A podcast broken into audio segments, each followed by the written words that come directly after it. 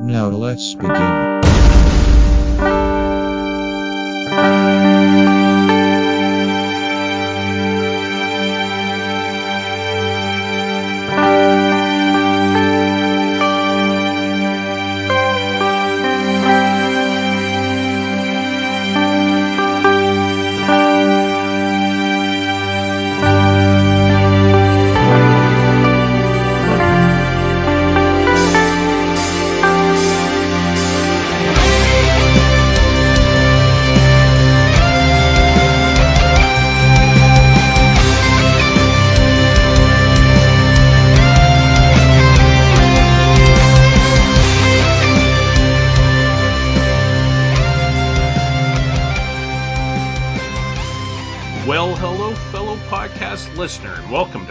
701, a Star Trek podcast. I am your host. My name is Chris Lockhart, and I am here with the Trek 1701 crew. Um, first up, we got Ragnar. How's it going, Ragnar? Well, it's going quite well, and hello out there, everyone. Excellent. Next up, we have Richard Zabo. How's it going, Richard? Oh, doing all right. Under the weather, but I'm here and I'm ready to rock and roll. Excellent. And last but not least, we have Curtis Hollamy. How's it going, Curtis? Awesome. Ready to talk about some Trek. Perfect. Um, before we get into, because this episode we're going to be talking about Enterprise Season 4.0. So the first 11 episodes of Star Trek Enterprise Season 4. But uh, we're going to begin on a little bit of a sad note.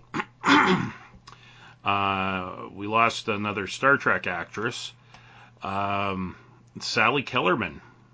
She's probably best known as being the original Hot Lips Houlihan in the MASH movie. Um, but she, and she was in uh, Back to School with Rodney Dangerfield. Um, she passed away, uh, and she was 84. Uh, there, her connection to Star Trek is uh, she played uh, Dr. Elizabeth Dehner, a human Starfleet officer aboard the USS Enterprise, in the second pilot. So the the first pilot with uh, William Shatner, uh, where no man has gone before. Um, she's the one that uh, she ends up dying in by the end of the episode. Um, yeah, and she, I mean, she's been in a lot of a lot of different things as well. Um, and like I said, she was 84, and she was actually in Vulcan. I um, I think it was the year Andrew Robinson was there. Um, it was the same year that uh, the the actress who played Robin Curtis, who plays Saavik, was there. Because they were there on the Saturday, and then like uh, Andrew Robinson and Robert Beltran and all them were on the Sunday. Um, so I don't know if any like I, I didn't get a, a photo op with her or got to meet her, but I did see her at Volcon that year. But uh, yeah, unfortunately, she passed away. She was 84, Wow. but but she still Well, looked. she- 84, 84 is a good run. Yeah. You know. And and I mean at Vulcan she still looked fantastic. I thought I never like I mean that would have been five years ago, I think. Yeah. I, I would never have known she was in her late seventies when I seen her. Like she she looked really good. But yeah. Um. So anyway, uh, Ragnar I was going to ask you how, how's it going with the with the trade shows and everything. well, I, I just got back from Fan Expo Vancouver, Yeah. which was my my first show of the year. Nice. Um, they got incredibly lucky. The capacity limits for events in British Columbia were lifted on the Wednesday at midnight, and the show started on the Saturday. So it was like right down to the wire before they knew for sure it was happening. Um, and it was crazy busy. It was packed.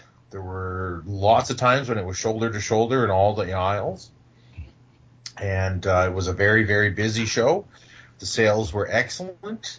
And uh, I'm still kind of tired from the long show and the long drive there and back. Hell yeah, I love to hear it. Love it. So it it it bodes well for the rest of the year because going forward, it appears that restrictions will continue to be getting lifted all across the country, hmm and uh, I think this is finally the year when COVID is at least COVID restrictions are over, and all the shows go nuts. So I think I'm going to be a pretty busy fella this year. That's what I think. It's a good problem to have. Oh heck yeah, we had a year and a half of doing almost nothing. So Yeah. Yeah, I was gonna say COVID doesn't seem to be going anywhere because it seems like everyone around me has it or has had it. oh yeah, yeah, we're still going to have COVID. I just don't think we're going to have restrictions anymore. Yeah, it seems like uh, hospitalizations are going down, so that's good. Yep, yep. That's that's the part that matters. Eventually, I hope they'll just transfer it to endemic, where it just becomes like, you know, flu season, COVID season, you know, and then we just move on because that's what we need to do. We need to move on and go forward and upward, onward and upward, as they say. Yeah. Yeah, hopefully uh, we've learned our lessons this time around, like this once in a century thing. I have a feeling it's going to happen again. Like, but we'll, we'll it's going to happen in about a hundred years. It hopefully. seems to be every hundred years there's something, you know, 1920, 1820. I think timeline seems to line up, so who knows? Yeah. Well, I don't I don't think it'll be my problem by then. Every hundred years, China creates a naturally occurring bat virus. yeah. Yeah, that sounds about right. Just a little humor there, folks. Lighten Yep. up. Come on, please. Take it easy. Ooh, tough room. Yeah. Yeah. Well, what's what's funny is uh, there was a movie that uh, came out back. I want to say 2011. It was with Gwyneth Paltrow and Matt Damon, and it was kind of like you know like a pandemic type of thing. Contagion Yeah, Contagion. with I, um, Morpheus. Uh, the hell? oh, Lawrence Fishburne. Morpheus. Lawrence Fishburne. Yeah. Yeah, I Love never actually watched it, but I did watch one of those movie recap videos um, on YouTube where it, it breaks down in like 10 to 15 minutes. But anyway, the the where you find out how she got infected was she was eating, she was in China, she was eating in a Chinese food restaurant, and what happened was a bat had fallen down into like a pig pen, and the pig ate it, and it was infected. And then at the Chinese food restaurant, the the chef was chopping up the pig that was infected, and he and he had the blood on him, like his hands and stuff, and he never washed his hands. And then he he shook her hand, and and that's how it all started, right? So hmm. I mean, it, it's just crazy that a movie like that came out in 2011 kind of like predicted what was going to happen because I imagine something very similar is the cause of all this. I I Real wa- life watched that foreshadowing. movie. I watched that movie in April of 2020, Wow. like yeah. two weeks after they declared the pandemic, and I was like, "Holy crap! This is this is a lot like, like they're saying all the same things, like the social distancing measures and all that stuff that we were hearing for the first time. They were saying in the movie in 2011. So I was like, uh, yeah. wish Well, I hadn't watched this now. Yeah, it's funny how stuff can foreshadow things. Like I remember, and I've mentioned this before, like not on this podcast, but on Pop Culture Pub. Um, the orig- the pilot episode for the X Files spinoff, The Lone Gunman, uh, they came out in January 2001, and the pilot episode was about uh, hackers hacking into an airplane, and they were going to fly it into the World Trade Center and then the lone gunman hacked the hackers and and saved the day, right? But it was Oof. crazy when September 11th happened because I was like, that's that's the pilot episode of the lone gunman. I couldn't believe it. It was like, That's Yeah. bananas. it's crazy. It is crazy. But anywho, um, we're here to talk about. Oh, there's something else I was gonna bring up too. Um, oh, Star Trek trailers. Is that something that came out? Oh, um, I was gonna mention again because I I I, uh, I love to to shit on Star Trek Discovery. Um, but they got changelings on Star Trek Discovery now. Um, and this guy there, there's this guy that does YouTube video. I wish I had uh, um his channel name. I'll, I'll hopefully I'll remember it for next time. But what he does is he calls out Discovery for their continuity errors. Um, so anyway, this changeling, because this is like the 31st century or whatever, when they capture it, it looks kind of like like uh, the female founder, right? But but it's not the same actress, and the makeup, of course, because Star Trek Discovery, they make the aliens look different for some reason. Like the Klingons don't look like Klingons; they look like orcs. Um, Yep. the, the Ferengi look weird now. Um, the only ones that look the, the same are the Vulcans. so That's basically it. But I guess you can't screw screw that up too much. Um, Don't give them any ideas, Chris. yeah.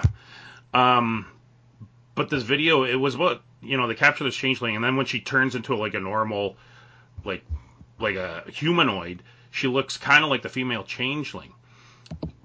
But again, you know, this is Star Trek Discovery not getting continuity right. The reason why the female changeling looked like the way she did is because they and the others like her is they were basing their appearances on Odo.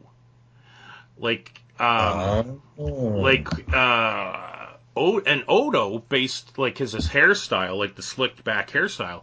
He based that off of Doctor um the, the, Mora. the yeah Doctor Mora the the yeah. the Bajoran that that uh, found him and uh, was you know teaching him how to you know be a humanoid. Um, so the so when Odo encountered the changelings in the season three premiere, they and they came out of the, like the the ocean there of changelings and and took humanoid form. They were basing their looks on Odo. That's not actually how they would normally look, like because because they're better changelings. They could look like anybody.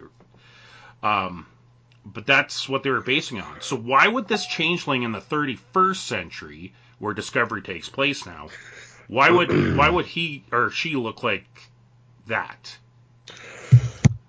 Like it doesn't make sense at this point. Like that's not actually what they look like. Like we've never actually seen what uh, the changelings originally look like, other than you know when they're in their gelatinous state. I mean, I guess that's technically what they look like, gel. Um, and then they just take humanoid forms, but yeah, just once again Star Trek Discovery, and uh, most recently they did an episode. Like I don't watch it, but I'm I'm getting my information from this YouTuber. They did an episode where they're they're leaving the galaxy or something, and no starship has ever done this in Starfleet history. Forgetting that the Enterprise D did it in the first season when they like went through like how many galaxies. Yeah, with the Traveler. Yeah, and then uh, the original series episode where those um pe- those people from the Andorian or from uh, the Andromeda galaxy steal the original Enterprise because they want to go home. So they're using the Enterprise, and they actually leave the galaxy with the Enterprise. Um, so- Also, there was another, I think season four, um, Lieutenant Barclay took control of the ship and went to another galaxy and met up with the Cytherians. well, that was actually the center of our galaxy where he took them to. Was it? Because I thought it was uh, a completely different galaxy because they were so far away. And, and ma- But maybe it Picard was. remarks that it's the center of the galaxy. But but either way, you know, like like those I don't know, those writers on Discovery suck. Like they just ign- you know ignore everything. And I saw a Alex Kurtzman interview where he's like, you know, there's so much Star Trek, you can, you know, you can no one can keep it straight. It's like bullshit, man. Except like the Legion of Fans. yeah, except for, you know, like hire somebody to keep it straight for you. But they don't want they don't want that, right? They just want to do their own thing, which is fine. Just say that. Don't you know? Don't pretend this is continuity that this all ties together because it doesn't. It's rec continuity is what it is. Yeah. But anyway, I saw that and I was like, I'm gonna rant about that. And I, I next time I'll, I'll bring that YouTuber's uh, name because yeah, that was he does good things because it's funny how he'll like they'll he'll contradict them. It's great. Um. All right, well let's talk about some good Star Trek, and we're talking about Star Trek Enterprise, uh, season 4.0. Now, where we left off, um, had, you know, they had saved Earth. Captain Archer seemingly was dead, and then the Enterprise enters Earth orbit. And then they find themselves in the 1940s, but this is a different 1940s because the Nazis have invaded North America. And then we we see Dr. Archer or Dr. Archer, Captain Archer, uh, waking up in a hospital, um, in a Nazi hospital, and then we see an alien in a Nazi uniform. So, you know, what the heck's going on here? Um, so let's kick it off. This is episode one of season four, episode 77 of the series. It's called Stormfront. Date unknown, directed by Allan Kroeker, written by Manny Coto. Original air date October 8th, 2004. Um, so, uh, in the episode after destroying the Xindi weapon, the Enterprise finds itself in 20th century during World War II with Nazis in control of the northeastern USA. Captain Archer uh, joins Silik to stop the alien Nazis, restore the timeline, and end the temporal Cold War.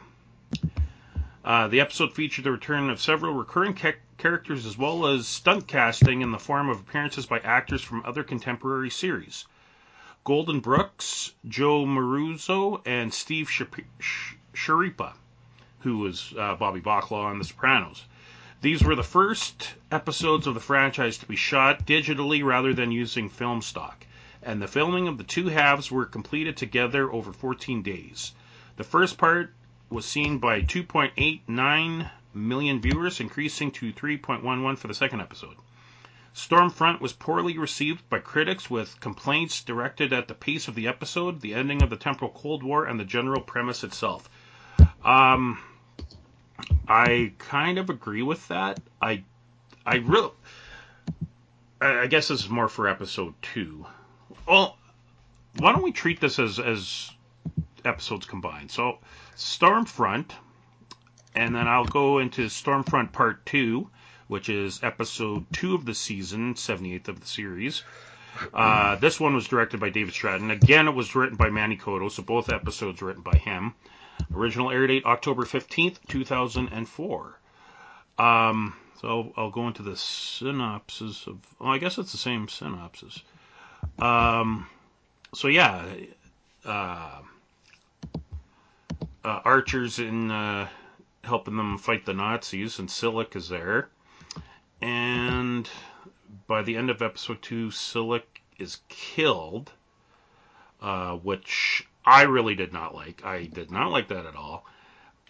You know, I, honestly, I didn't re- really care for this two part. I think I mentioned that last episode that I didn't like that they left this series, you know, season three on a cliffhanger like this, just because, you know, season three was so heavy. I just wanted to see a resolution. So to have to wait to find out what happened, really, I, I really didn't like it this time around. Um, and I didn't like that they ended the temporal Cold War because that was one of my favorite, you know, underlying plot lines of Enterprise. Like I like I I understand having to end it at some point, but the way it ended like this kind of felt um it felt unresolved. Like I, I actually didn't realize it ended after part two, to be honest with you. Um Felt hasty and rushed.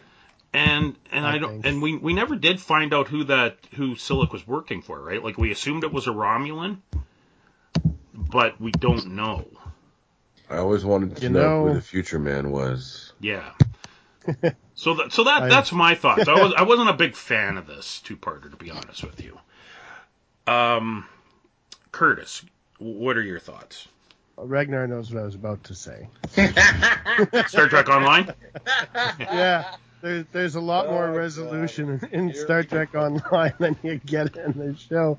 I can't help it; they cleaned up the storylines better than Star, Enterprise yeah, Star did. Trek Online is really good that way. But no, I, I too received this episode very poorly. Um, I for the same reasons as the critics. The pacing was weird. I don't like the way they got rid of Silik. I feel like Yeah. he had a lot more life left in him. Mm-hmm. And John Fleck deserved better than that. Oh yeah, great actor. Uh, yeah, I, I don't like how crammed in and rushed and forced the ending of the cold temporal cold Cold War timeline was. hmm I just didn't buy into it at all. And the oh, the entire premise. Don't even get me started. Like, even if World War II had gone a different way, I don't think the USA would have been invaded. That's extremely unlikely. So buying and trying to buy into that was difficult. Um, and a- anytime a show has to devolve into unnecessarily throwing in, you know, spectacular looking Hugo Boss designed uniforms. I mean, if you can't say anything else nice, then you got to admit those things do look good. But if you have to stoop to throwing them into an episode, and I don't know, I think it's a weak and cheap way to write a show myself. If you got to go that way. Yeah, I kind of suspect um, that they knew they were on a bubble. Like, you know, because we got to remember at this point, uh, since Next Generation, it was never really a question that, you know, would a Star Trek series be canceled? You know, like it, like they all, you know, like uh, uh, in TNG, Deep Space Nine, Voyager, they all did their seven seasons. They all ended on um, their terms. But I think with Enterprise, because it was on UPN, it was a network show, you know, and ratings really matter for networks. Um, Mm-hmm. I think, you know, during season three, I think they were seeing the writing on the wall and were like, uh, they might actually cancel us. So th- I think they did the whole like space Nazi reveal at the end of season three as a stunt to kind of Mm. make, make it so that hey, you can't cancel us. We we didn't resolve this. So I think that's kind of what they were doing. Because halfway through season four, UPN announced that they were canceling Enterprise. Yes, I understand, but I don't know. I just Yeah. I did not enjoy these No, episodes. I, I didn't either. I made myself watch them again so that we could talk about it because I didn't want to make the same mistake we made last time, where none of us could remember any of the episodes. but uh, I didn't enjoy watching by any means. It No. was just kind of cringy and yeah. yeah, I agree. I mean, I, I, the only th- thing I liked Just, about it didn't feel like Star Trek, you know? No. The only thing I, I didn't mind was uh, seeing Steve uh, Schirripa because I love uh, The Sopranos, and uh, Bobby was one of my favorite characters on that show. So yeah, like, he, he was he was great in these these. He was in two of these episodes, right? yeah, Yeah, the first two. Yeah, and that was that was fun. yeah, and like I like I, right now I'm listening to the audiobook. Well, I'm almost done it. Uh, it's uh, the oral history of The Sopranos, and it's written by him and um, the guy who played Christopher, uh, Michael Imperioli, and Steve Schirripa, like prior to The Sopranos, like really didn't do any acting. Like he was like a he, he was a Las Vegas guy. Like he used to like MC and and do Vegas shows and stuff. Um, but they, you know, I guess there's only so many Italian actors in New York that, you know, they didn't want to keep reusing the same actors. So somehow he his agent got a call like, hey, you want to audition for The Sopranos? So he came out and, you know, for season two and and joined the show. So when this episode aired of Enterprise, Sopranos was in its fifth season at the time. So like he was still, you know, in the midst of that show. Um, so I guess it was kind of stunt casting to have him on there because you know that's how I knew him best. Um, but anyway, Ragnar, uh, what are your thoughts on this? ep- The, these two part, this two part episodes? Well, I don't have a whole lot to say that wasn't said. Um, I feel like they could have done a heck of a lot more with the Nazi angle. It definitely felt just kind of like thrown in, and they didn't really build on it. And I mean, especially in cinema, Nazis are the ultimate evil bad guys. They could have mm-hmm. done more with that. And then it you know it almost felt like this could have been a much bigger storyline. And then because they didn't do that, it felt a little bit cheapened. Like, oh, okay, well, that was interesting, I guess. Uh, certainly wasn't bad. Don't don't take don't take that to mean that like, oh, this sucked. Just I think they had an opportunity. They could have done a lot more with it than they than they did. Yeah, Um, but yeah, you know, as a whole, it was it was cool. It was fun, and you know, World War II is one of my favorite parts of history to revisit, especially in television or film. So, you know, even though they didn't go super deep into it, it was still fun. And uh, I was just going to mention, you know, there was a TV show.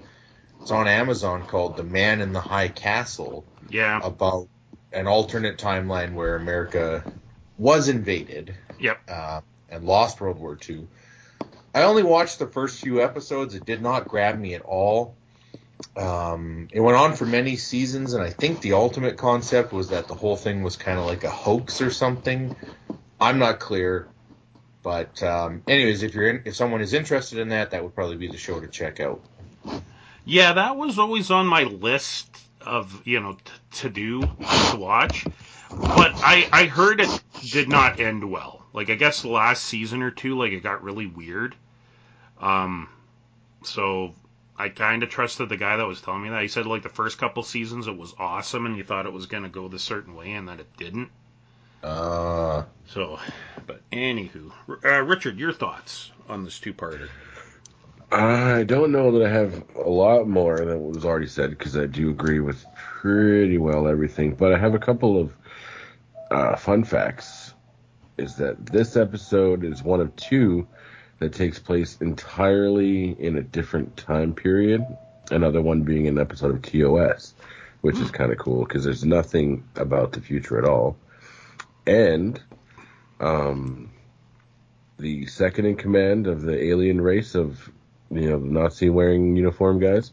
His name's Ghrath, and he was also Tuvix in Voyager, which is kind of cool, I think.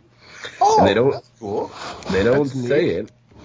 They don't say it in the episode, but the name of the species is the Na'kuhl, and I wish they would have because that's kind of a cool name. Pun intended. Always, always intend your puns. And also, last fun fact, um, with the addition of that episode, Enterprise is the only series of Star Trek to start a fourth season without having any change in its um, primary cast since its pilot episode.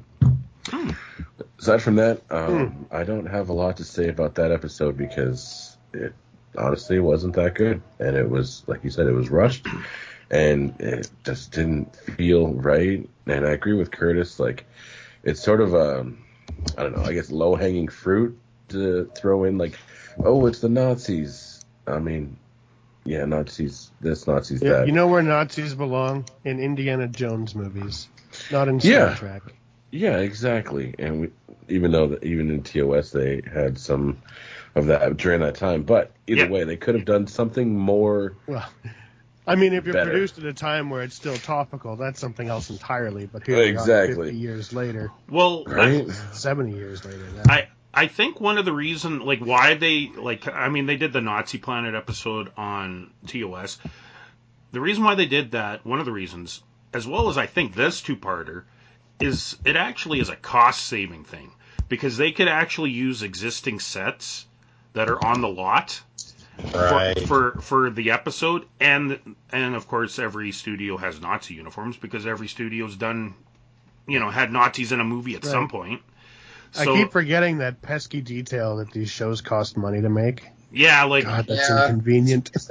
Especially Enterprise, you can really see there's some budget constraints in this.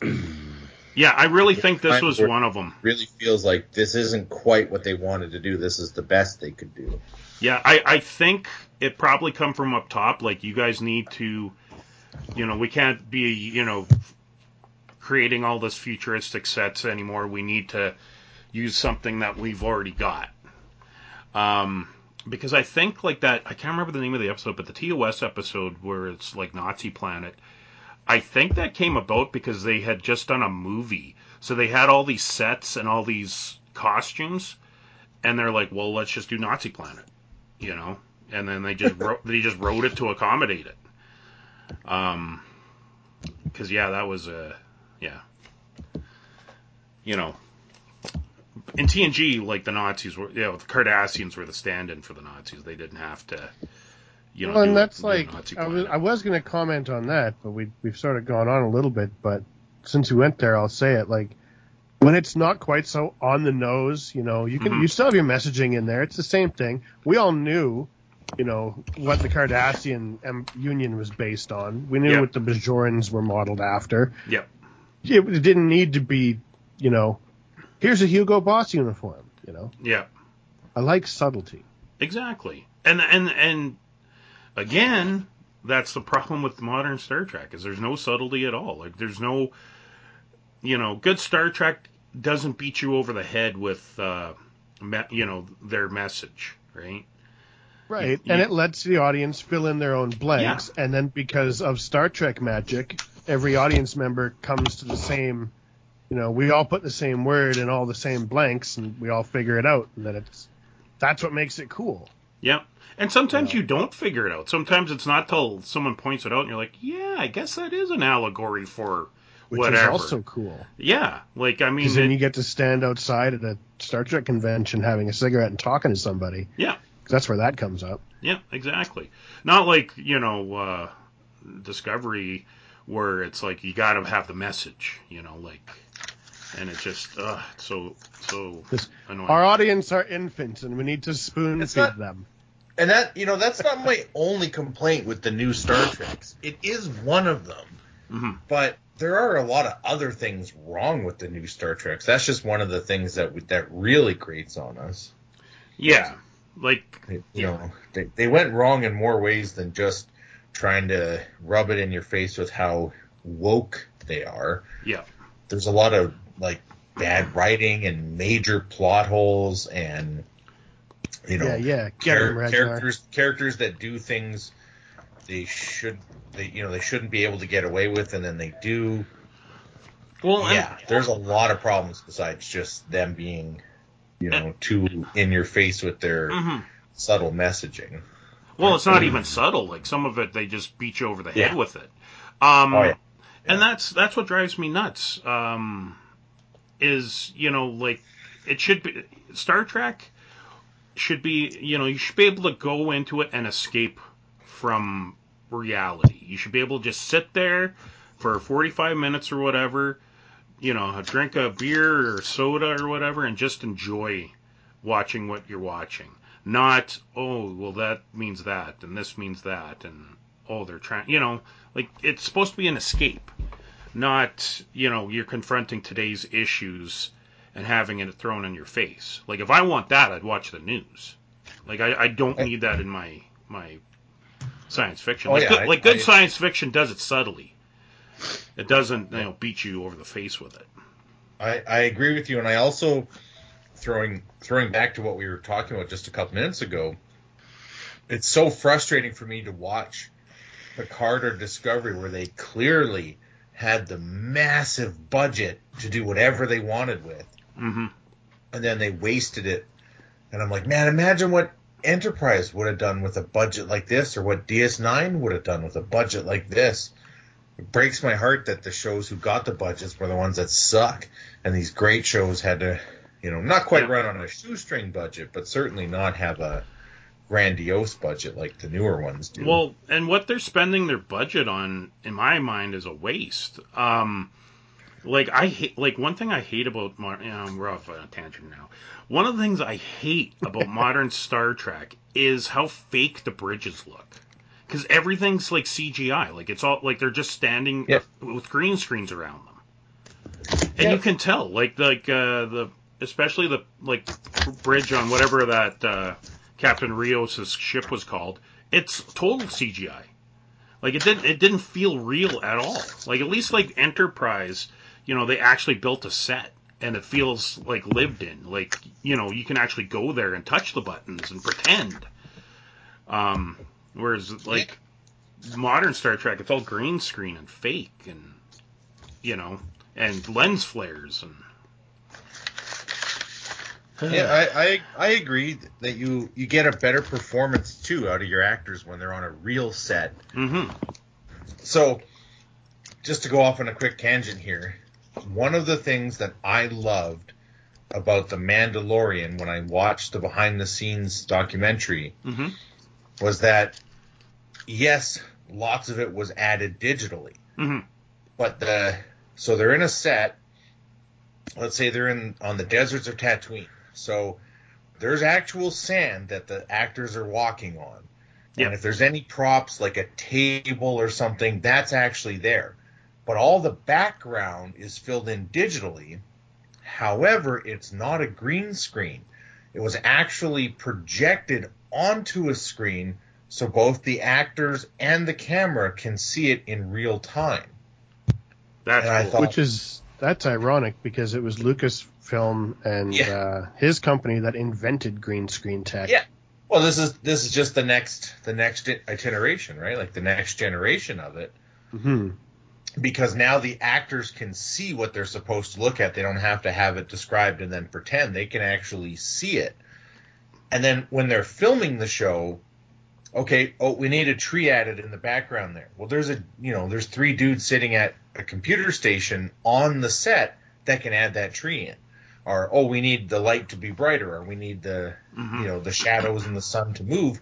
They can just do it on set, which a you get a way stronger performance out of the actors because they can see it all and b it's so much cheaper when you edit because all that shit's already done you don't have to go in and add it Yeah. uh, and then also as an added bonus you could have cut, um, characters wear things that are the same green as the green screen and it wouldn't wouldn't get complicated in editing hmm so I just thought it was really neat. Um, and that's a technology I assume we're going to see more and more shows use, and I think that's great. Um, it allows filmmakers to be more creative, and it allows actors to experience more of it in real time, which I think makes for a better performance. Yep. Yep. For It's a very well thought out tangent, Ragnar. Good one, buddy. Yeah, thanks. Yeah, And it's it's a short season, so I think tangents are probably okay this episode. yeah, yeah. Well, and and like the Orville, for example, it's a real set. Like that's what, one of the reasons why I love it. And the special effects are practical. Like they have some digital special effects, but you know, like the the ship shots, you know, traveling through space, like that's an actual model, and you can tell the difference. Like I don't care what anyone says. Like I I, I know Discovery doesn't actually exist, but I Yeah. know but I know Voyager does. yeah. And when you, I mean, the or- the Orville is essentially a love letter to Yes. Star Trek. Yeah. and it you know it's basically just Star Trek but with a sense of humor and yeah it's when I when I want to watch Star Trek that I haven't seen before or have only seen once or twice I watch the Orville Yep.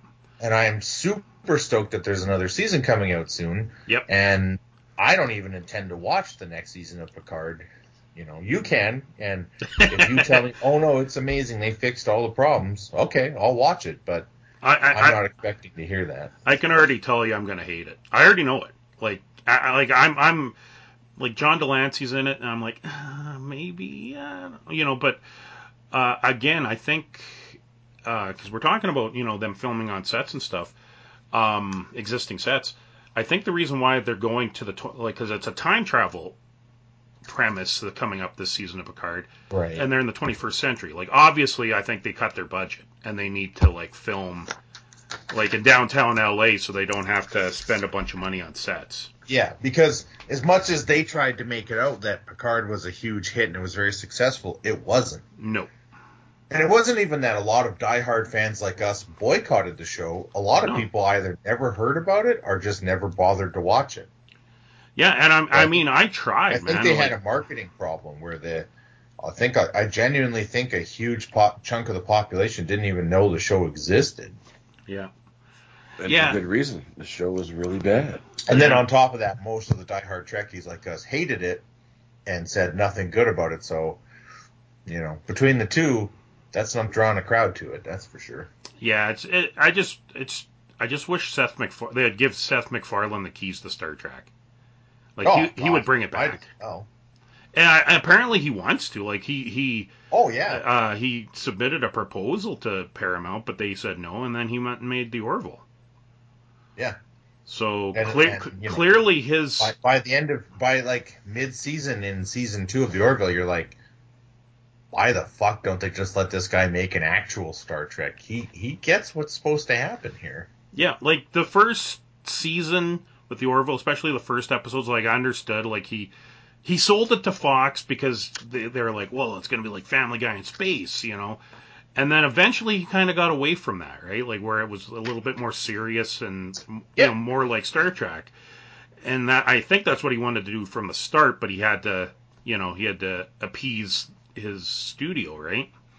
Yeah. So clearly, if he had if he had got that Star Trek proposal, we would have got something like the Orville. And it just makes me sad that we, you know we got Discovery instead. Yep, I agree. But anyway, on that sad note, let's move on. Um, so the next episode is episode 79 of the series, third of the season, and that is Home. Date unknown, directed by Allan Kroeker, uh, written by Mike Sussman. Original air date October 22nd, 2004. Enterprise is welcomed home after saving Earth, and the crew takes a much needed vacation. Tucker and T'Pol visit Vulcan, where T'Pol must consider marriage to Koss. Erika Hernandez becomes captain of the Columbia and renews her acquaintance with Archer. Phlox encounters prejudice on Earth. Um, was this the one where Phlox got like beat up? I think. No, no, no. Well, he was involved in a bar fight. Well, outside involvement, but yeah, he was not having a good time when they went to a restaurant called Madame Chang's, I think. No, he, Yeah. he didn't go to that one. Hoshi and he were supposed to go to get the egg drop soup or something, but no, he was at a bar with Malcolm and um, uh, Reed, I think. well Malcolm Reed and uh, the helmsman Anthony Oh, Montgomery Mayweather. Mayweather. Right, right. Yeah, yeah, he was in a bar, and the guy came up and said, you know, maybe maybe you'd have more fun drinking somewhere else, you know, hmm alien person. And uh, the, Malcolm and um, Mayweather got into a fight on Phlox's behalf. They had a, they Oh, had a scuffle. That's right. That's when he blew up his face like a pufferfish. Yeah. Yeah. Oh yeah. And also this episode we got to meet T'Pol's mom, T'Les, um, who is also hot like her daughter. So there, there is that. Um, yeah, this was this was an all right episode. This I, I don't know. I kind of wish if I, you know, like if we didn't end season three on that cliffhanger, I wanted season four just to you know be like six months later and the Enterprise is fixed and and everything's back to normal and like I kind of wish we would have just jumped that. Like I didn't really need this episode, um, but it wasn't bad or anything by any means. Uh, Ragnar, what, what are your thoughts on this episode?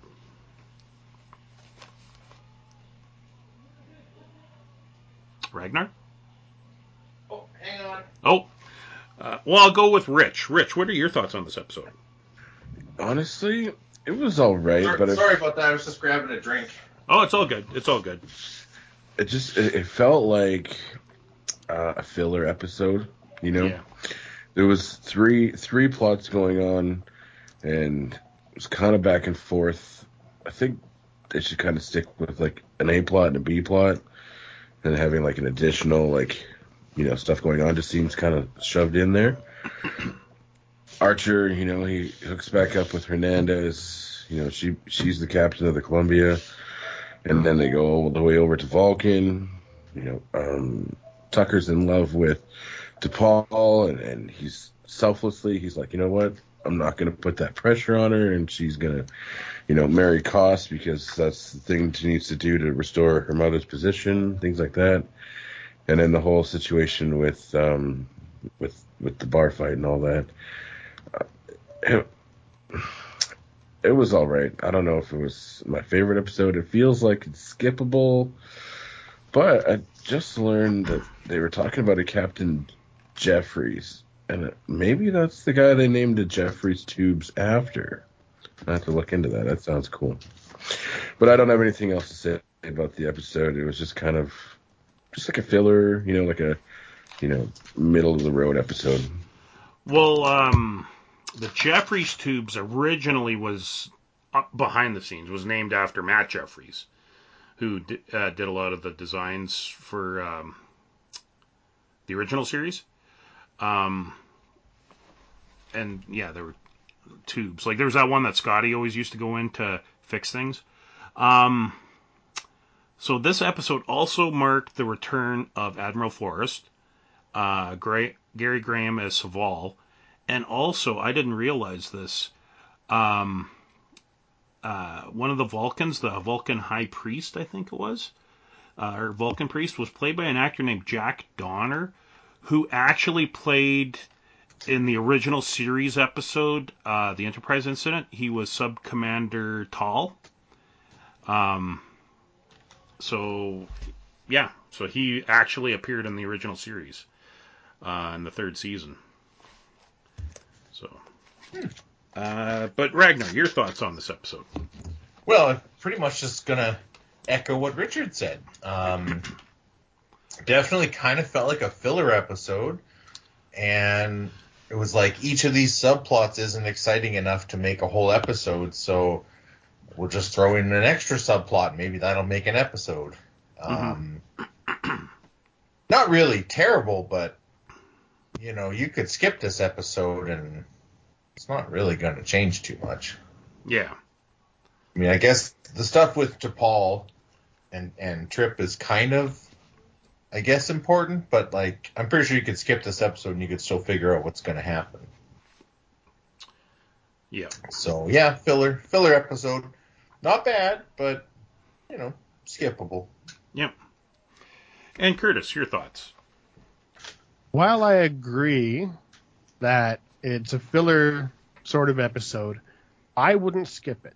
I enjoy this episode because there's little subtleties going on that are pretty easy to miss. And if you skip it, you obviously miss them because you want to watch the damn thing. But if you pay attention, Soval during their debrief where Archer's telling them, you know, what happened, they get to the part with the Vulcan ship they found in the mm-hmm. Expanse that had the Vulcan crewmen on it. And it almost seems like Soval is a little bit emotional about that. Because he, he starts, he stutters a little bit. I watched the scene a few times because I was like, what the hell? He actually stutters. And his inflection varies from higher pitches to lower pitches by, by like octaves more than normal.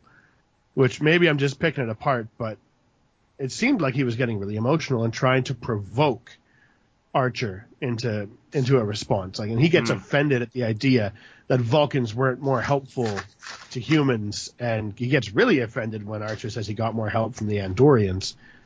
And I took this as the first time, uh, the, the first sign that he's he's sort of an unusual Vulcan.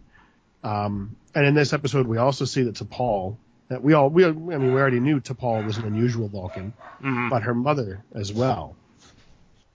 Um, T'Pol gets downright emotional when she's dealing with Koss when he first shows up and they're talking in the courtyard Yep. because obviously she's got feelings for Tucker, who she calls Trip for the very first time that I can remember in this episode when they're standing on the on the mountainside looking out at the lava or whatever the heck. Um, when when T'Pol tells Tucker that she's going to marry Koss, Mhm. and she calls him she calls him Trip, which was weird because he was always Commander Tucker to T'Pol, right? So anyway, T'Pol gets emotional when she's dealing with Koss, and it also kind of seems like T'Pol's mother isn't thrilled about T'Pol's marrying Koss, T'Pol marrying Koss, Mhm. but I think that was her motivation to prompt Tucker to tell T'Pol that he loves her, you know, before the wedding. Yep. And it's it was the first clue that while she seems to on the outside to support traditional Vulcan culture and values and stuff, it's almost like she harbors a secret, you know, if not outright rejection, at least a bit of a dissatisfaction hmm with how things go. Because that was a monkey wrench when she pushed Tucker to tell T'Pol that he loved her. That's Yeah. a monkey wrench for for Vulcans. Are you kidding me? And then, of course, in a few episodes, we'll figure out that no, T'Pol's mother is not your average Vulcan, and she's not happy with the status quo. But we'll talk about that when we get there. Yep. And then finally, I'll just talk about Archer. We really get to see like this. Well, we're used to seeing this hardened version of Archer after season three, but it's almost like he's finally, because he's not so busy and, and dealing with just, you know, thing after thing, he's finally seeing that Archer for the first time, even though we've gotten to see him for a whole season, Mhm. and it's bugging him, and so that's why he heads out climbing. And I, I think that is like it. It just plays right out. He gets irritated because the other captain is just like he used to be before all this bullshit happened, and he's. It's almost like he's mad that he's lost his own innocence. I think. So while yes, you could skip this episode, I think there's some stuff there that's worth watching at least once. I like this Yep. episode. My, I can agree with that. Definitely. Yep, me too.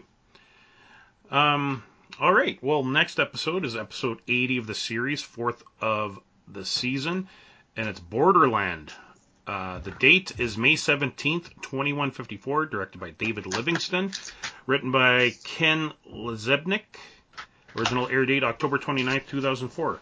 Dr. Arik Soong restores his relationship with his genetically enhanced children, the Augments. Ah, Um, yes. So yeah, they end up uh, these augments end up stealing a Klingon bird of prey, and so Archer enl- enlists the help of Dr. Arik Soong, played by Brent Spiner, uh, to lead the pursuit. Uh, they are attacked by the Orions, and a bunch of crew members are abducted and basically sold as slaves uh, by the Orions. Um, this is the first part of a three episode arc. Uh, so yeah, as I mentioned, uh, Brent Spiner is back on Star Trek as Dr. Arik Soong, whom I'm assuming would be the grandpa or great grandpa of Dr. Noonien Soong. Um, I really like the actress Abby Brammell who plays Persis. Uh, very beautiful. Um, she's been in. I know she was on Bosch for a season, and she's been on, in other things as well. Um, but yeah, very beautiful. Uh, the Big Show, uh, the wrestler, was in this episode. He was the Orion Slaver number one. Um, that's what that is. Jeez, I've been trying to figure out why he was familiar for so long. oh yeah, Sorry he- to interrupt. he- he's the Big Show, and, and we should point out, uh, like this uh, series aired on UPN, and at the time, uh, WWE SmackDown also aired on UPN. Um, so you you you know like The Rock appeared on an episode of Voyager. Big Show was in this series. Um, he's the one that picks up uh, T'Pol and like shakes her like she's like a like a little baby or something. Um, which you shouldn't do. You should not shake a baby or a T'Pol. Never shake a baby. But that's what essentially what he was doing to T'Pol because she's so little compared to him. Um, and J.G. Hertzler, everyone's favorite Klingon, played the Klingon captain in this episode. Um, For like eight seconds before Yeah. he got roasted. yeah, yeah. But I, uh, so anyway, um, for this episode, I loved it. I gotta say, like this, this is, uh, I think, when, for in my opinion, this is when Enterprise really kind of hit the ground running on season four. Was this episode? I love the idea of bringing Brent, Brent Spiner into this, playing a Soong. I think that's great. Um, not great on Star Trek Picard, but great here. Um, of course, like back then, I was I used to watch WWE uh, SmackDown. So when I saw the Big Show, I was I thought that was really cool. Um, and yeah, it was just a lot of fun. I thought the I thought the Bird of Prey looked awesome in this episode, and uh, yeah, it was all around. It was uh, uh, the great kickoff to uh, a good three-parter, in my opinion. Uh, Richard, your thoughts? I too am a big fan of this arc. Uh, a lot to do with the fact that Brent Spiner came back, but I also really enjoy the um, the concept of the augments. Mm-hmm. I mean, granted, they're they're megalomaniac, power hungry, you know, psychopaths. Which that aside, the concept is really cool. They're obviously faster, stronger, smarter, and they completely overwhelm a Klingon ship, a battle hardened, seasoned ship, and overwhelmed in seconds. Yep. And I thought that was uh, pretty dang cool. and it does definitely kick off a uh, a really good three part arc. And just as a side note, 99% of people look small next to the Big Show. Oh yeah. I, in fact, would look small next to the Big Show, and. I'm not a small person by and large. Yep. But Yes, yeah, it was a great episode. I thought that the the idea of bringing back the, the Soongs, I thought that was really cool. hmm Um, Arik Soong being probably my favorite Soong because I got to see more of him. We barely got to see Noonien Soong, unfortunately. Would have been really cool to see more of him. And just the relationship, you know, even though he'd been away for so many years, he went back and his children, you know, at the beginning it was all it was all great and lovely. And I definitely feel sad for uh, which one was the the runt of the litter? Was that Malik? Oh yeah. Um, no, Malik was I think He's the not in this one. He's in the next one. I think Malik Right, isn't right. isn't Well- he the the lead one? Yeah, Yeah. he's the he's the The normal one who one. takes over. Yeah. Oh right, Malik is the yeah the bad guy. So yeah, like the everything about it was really good. I like the the interplay, you know, the social dynamics. You know, of course, like in a power struggle with with the leader of the uh, the augments, and then of course the the guy who wants to be the leader, and then of course there has to be a woman involved. hmm you know, because that's you know happens and and whatnot. And I did love that the Big Show was was the Orion trader because he could just pick up these people and be like, "Here you go, take a look, no big deal." Yep. Most people can't do that. And yeah, I thought it was great. I love this arc. This is awesome. But that's all I can say and specifically remember. Well, I'll pass it off now.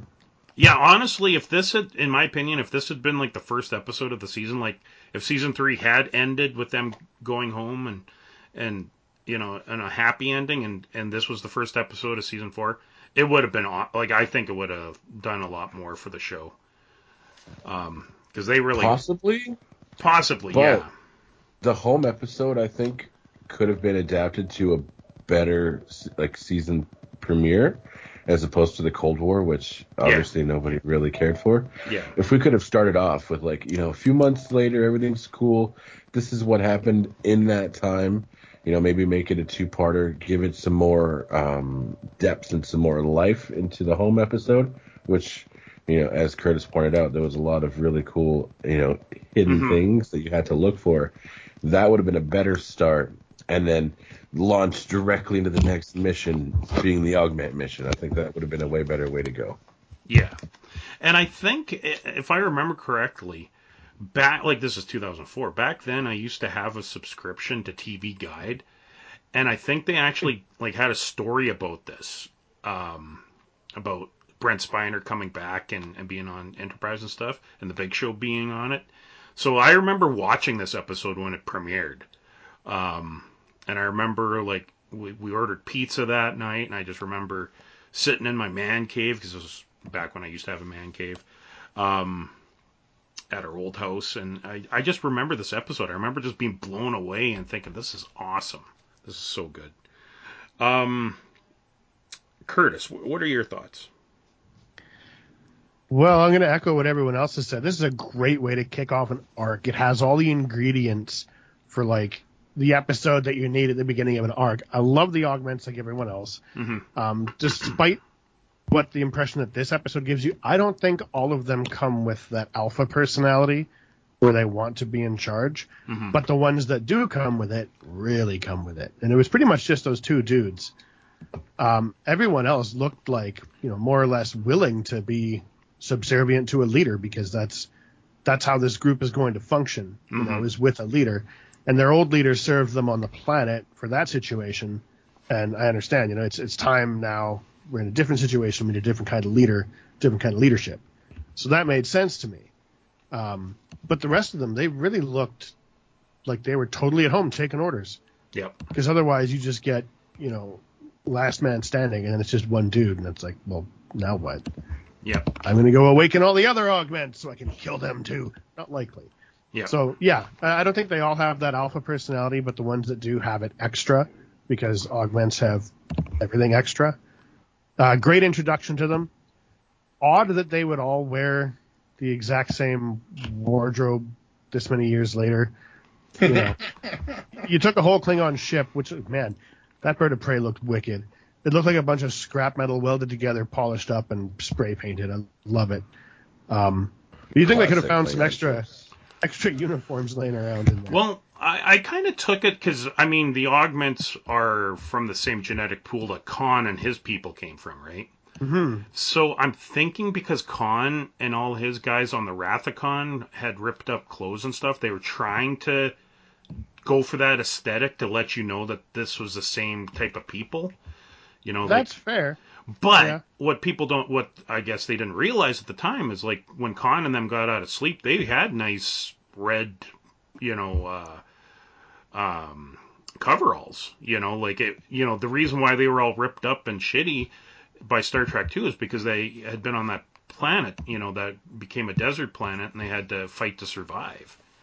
And they had Well- no no means of making new clothing, so they had to wear just what they had. And that was it. Which is fair, but talk about a missed opportunity to give Oh, yeah. The Lursa and B'Etor treatment. You know Oh, what I'm saying? absolutely. Espe- yeah, that actress. Oof, my That's God. right. She's beautiful. Uh, Ragnar, your thoughts?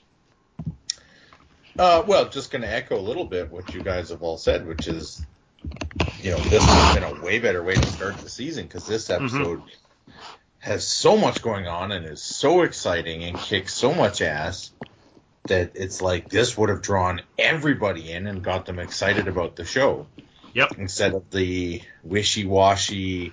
Well, we got Nazis, but we're not really doing anything with it. One, which wasn't bad, but if this had been the first episode of the season, everybody would have been like, "Oh man, I gotta watch the rest of this season." Espe- especially, I think, for Like, Star Trek oh, fans. okay. Because, like, like I said, for me, like originally when this season came out, I didn't watch the first three episodes. Like, I just kind of Yeah. tuned in a little bit, and then I was like, eh, and I I tuned out. yeah, I I specifically ca- uh, came to this episode because of the story and TV guide that you know Brent Yeah. Spiner was coming back, and I was like, shit, I got to watch this. yeah. But you yeah. know, so but yeah, great episode. It was fun to see, you know, Brent Spiner again. Um, the Big Show was awesome, and you know, the the mod the mod squad or whatever you want to call them, they were fun. Bird of Prey was sweet. It was awesome. It's a great episode. Tons of fun. Yep. Um, you you know, you kind of could skip the rest of the episodes and just start season four here, and you wouldn't really be that much worse for it. yeah. Um. All right. Well, for the for the next, I'm gonna just combine the next two episodes, and then after that, there's three episodes that is again another storyline. I'm just gonna combine them two because they're they're all kind of the same story. Okay. Um, so for this, uh, so I'll just uh, describe the episodes first. Uh, episode 81, fifth of the season. Cold Station 12, Date Unknown, directed by Michael Vejar, uh, written by Alan Brennert. Uh, original air date November 5th, 2004. A space station crew is held hostage by Dr. Arik Soong and his augments as they work to obtain hundreds of augment embryos in hopes of creating an augment augment population. Um, so yeah, Brent Spiner back, Malik's back, uh, Persis is there, um, Richard uh, Richard Reel really. um, oh, is that the same actor? Yeah, Dr. Jeremy Lucas. He he was on uh, uh, uh, Office Space. Um, that actor with the big glasses. Uh, well, no, I guess not the big glasses, but he was on Office Space anyway. He, he was the one that gets hit by the car in Office Space. Um, and then the next episode is 82nd of the series, sixth of the season, The Augments. The date is May 27th, 2154, directed by Geordi La Forge, LeVar Burton, uh, written by Mike Sussman, original air date November 12th, 2004. Dr. Arik Soong finds himself overthrown as father of the Augments, and Archer rushes to prevent the destruction of a Klingon colony. As a result of his dashed hopes of enhancing humans, Soong turns to in a new direction of research. Um, so yeah, uh, my sentiments for these episodes is I I liked them. Um, I thought it was great having uh, Brent Spiner back, and yeah, I, I can only imagine how great it would have been uh, to have Geordi directing Data in this episode, like behind the scenes. I think that would have been a lot of fun. Um, but yeah, great, a great three-parter. Um, Curtis, your thoughts on this? Okay, so we're you- you're taking Borderland, or pardon me, Cold Station 12 and the augments and Yeah. combining them now. Yeah. Okay, just wanted to make sure I was keeping yeah, up. you betcha. So, it, I, well, I like how it's cool that um, it opened with Soong teaching the augments as children, instilling in them this idea that humans fear them. Like, it, it's funny that he would plant that at a young age, and then it's like, well, no wonder they grew up thinking the things they thought and acting the way they did. Really, um, and for Archer's part, it kind of seems he's almost like chasing them down with nearly the same fervor as he did for the Xindi. Like their existence offends him personally or something. Like he's on them, which is kind of weird, but all right. Um, and we start to see the the augments displaying a little bit more impulsiveness, acting a little irrationally, even mood swings, dissension in the ranks, that kind of thing. Um, not sure. Maybe there's like some sort of self-destructive tendency in some of them. I'm not sure, but we start to see that surface a bit more, and that's kind of cool. Gives us a little insight onto like the functioning of their unique little social circle of what is it like eight or eight of them or something like that. Mm-hmm. Um, so that's cool. And oh, the the lead scientist guy, uh, Richard. Richard, how do you even say that last name? Richard Riehle. Yeah, it's something like that.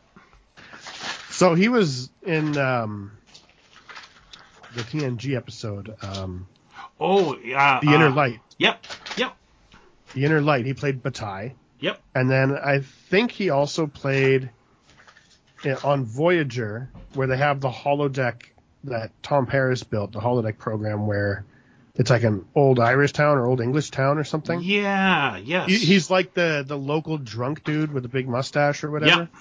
Yes. Anyway, same actor. Uh, love seeing him and stuff. It's always going to be a good episode when you see him rolling in. Um. Right. So then, after Cold Station 12 takes place and all the twisted things that go on there, um, I think they overdid the cold factor on Archer after he came blasting out of that out of that tube into space, and they beamed him away, beamed him away right away. hmm Like space is cold, but entering space doesn't delete all the heat in your body immediately. Like you know, like there's there's nothing to conduct it away, and there's nothing to convect it away. You only lose it by radiation in a vacuum. So I'm not sure why they had to have him like freezing when he landed on the teleport or the transporter pad, but whatever. I'll take it. Minor gripe. hmm Um, and then we get to see more augment ass kicking, which is great because they love to cast women with a bust, hmm and uh, it's yeah, it's a heck of a thing to watch fight. Yep. Yeah, I really liked her. She was great. Um, uh, Richard, your thoughts? Well, I don't know if I can say more than Curtis already has. It's like trying to follow up a really good comedian. It's tough Sorry. to Don't know. no need. Um, I just got to say that I thought that the episode, again, like these three episodes are great. Um, I'm just gonna skip over all that fun stuff because Curtis said pretty much everything. At the end, at the end, um, Arik Soong he says something to the effect of like, "No, he can't perfect humanity. That would be impossible. But perhaps you know he'll try his hand in cybernetics, but it might take a generation or two. Yep. I like how they threw that in there. Like Yep. he's gonna start the work." And then his son, and then his son will be the one to potentially finish it. And you know, obviously he did, because that's when Noonien Soong created Data. Yep. And I just, you know, the whole like Soong thing, I just thought was fantastic. And then, um, And we oh, learned yes. we learned he's a southpaw as well. Right after he said that. Yes. He picks up a cool. pencil with his left hand and starts Starts writing. scribbling away. Also, they um they talk about Klach D'Kel Brakt, which Right. is also known as the Briar Patch, which we learn about in Star Trek Insurrection, and I believe the location of a very important battle in Klingon history at Klach D'Kel Brakt, which I believe they did a bit on in DS9 Mm-hmm. with Yes, um, Kor. Kor. Kor, Yep. and he was fighting in the Holosuite, the Battle of Klach D'Kel Brakt, which Did, like didn't he it- actually fight in the legit battle of Klach D'Kel Brakt? I I think so. believe he did. I think that Kor, Kang, and Koloth all fought in in the in that battle. In fact, they probably fought in a lot of important battles because you know Klingons are super old. And if I recall correctly, correct me if I'm wrong, but we we saw Kang, Kor, and Koloth in DS9 as you know normal looking Klingons, but Mhm. they were alive during the augment episode here at Enterprise, and they explain why Klingons had smooth foreheads for a time, but previous to that in Enterprise, you saw them with what we saw in TNG, and it's because the Klingons wanted augmented Klingons, and Yep. when that happened, the, the virus made them more humanoid. So I thought that was actually a really cool way to explain, you know, why uh, Klingons were the way they were in TOS. Because at the time they didn't have, you know, the concept of the Klingon makeup and the Yeah. money and all that. So I thought that was a really cool way to do it. Very sciencey, very futuristic. I thought that was fantastic. And yeah, beyond that, I don't think I have much else to say. And you thought you didn't have much to say. okay, okay. Sometimes I find something to say and I remember things while I'm talking about other things, which, you know, happens to me a lot. I'm, I'm glad you brought up uh, Klach D'Kel Brakt because I completely forgot about it. But I totally, when I heard that, I knew exactly what they're talking about. Oh, oh, one more thing. Um, I just remembered that they were in the episode, um, in the Augments episode, the third one. One of the uh, Klingons was threatening his his um, subordinate that he's going to give him garbage scow duty, and I think that was a, a callback to the TOS episode when they were Mm, um, the the Klingons were saying that the Enterprise Was a garbage scow. as garbage, or you know, as a garbage scow. So that's kind of cool too. yeah, classic, classic.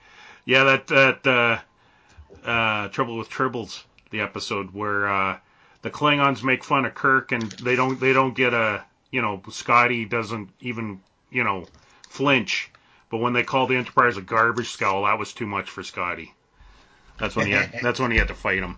Uh, Ragnar, what, what are your thoughts on these uh, this three parter? Um, mostly just echoing what's already been said. Um, Yep.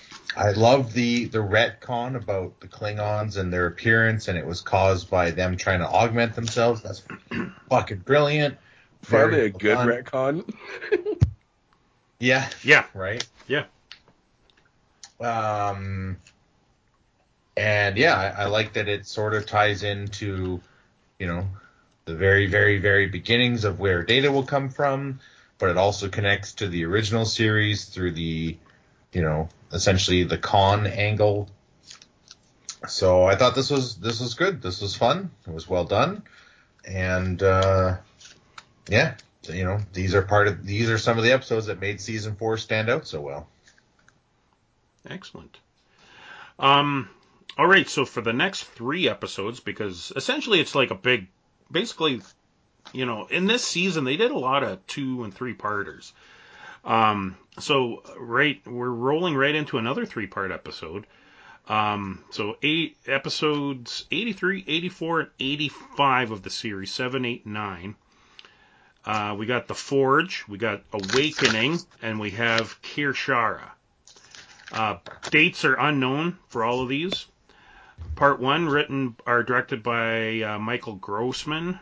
Part two, directed by B'Elanna Torres, Roxann Dawson, and part three directed by David Livingston. Part one written by Judith and Garfield Reeves Stevens, who at the time were Star Trek novelists, so it was really cool that they brought Star Trek novelists into this into the series. Part two Oh, was maybe they should do that again. yeah, yeah. They there's there's a lot of people that know what what they're talking about, and and and those two were they yeah they wrote some some great uh, uh, books, including Federation, which was uh, when they wrote I think for the 30th anniversary. Um, I'd love to see Peter David on an episode, like writing an episode. yeah. or two or three. Um, he, he's really sick right now. Fingers crossed, he, he's going to get better. Um, he, unfortunately, he's got kidney failure right now, so he's on the he's on the donor list waiting for a kidney. Um, yeah, and he and he had a stroke a few years ago. Um, so this guy's been through through the through hell for like the last nine years or so, eight or nine years. Um, but he's still writing great comics. Like um, one of my favorite comics is The Maestro um, that he writes for Marvel. And he's doing excellent. But anyway, um, part two, uh, directed by Andreas Bormanis, or sorry, written by Andreas Bormanis, and part three was written by Mike Sussman. Original air dates November 19th, November 26th, and December 3rd, 2004. Uh, so part one, we have Earth's embassy on Vulcan is partially destroyed by a bomb, killing Admiral Forrest, which really sucked. I like Admiral Forrest, um, but I understand for dramatic purposes why they had to do it.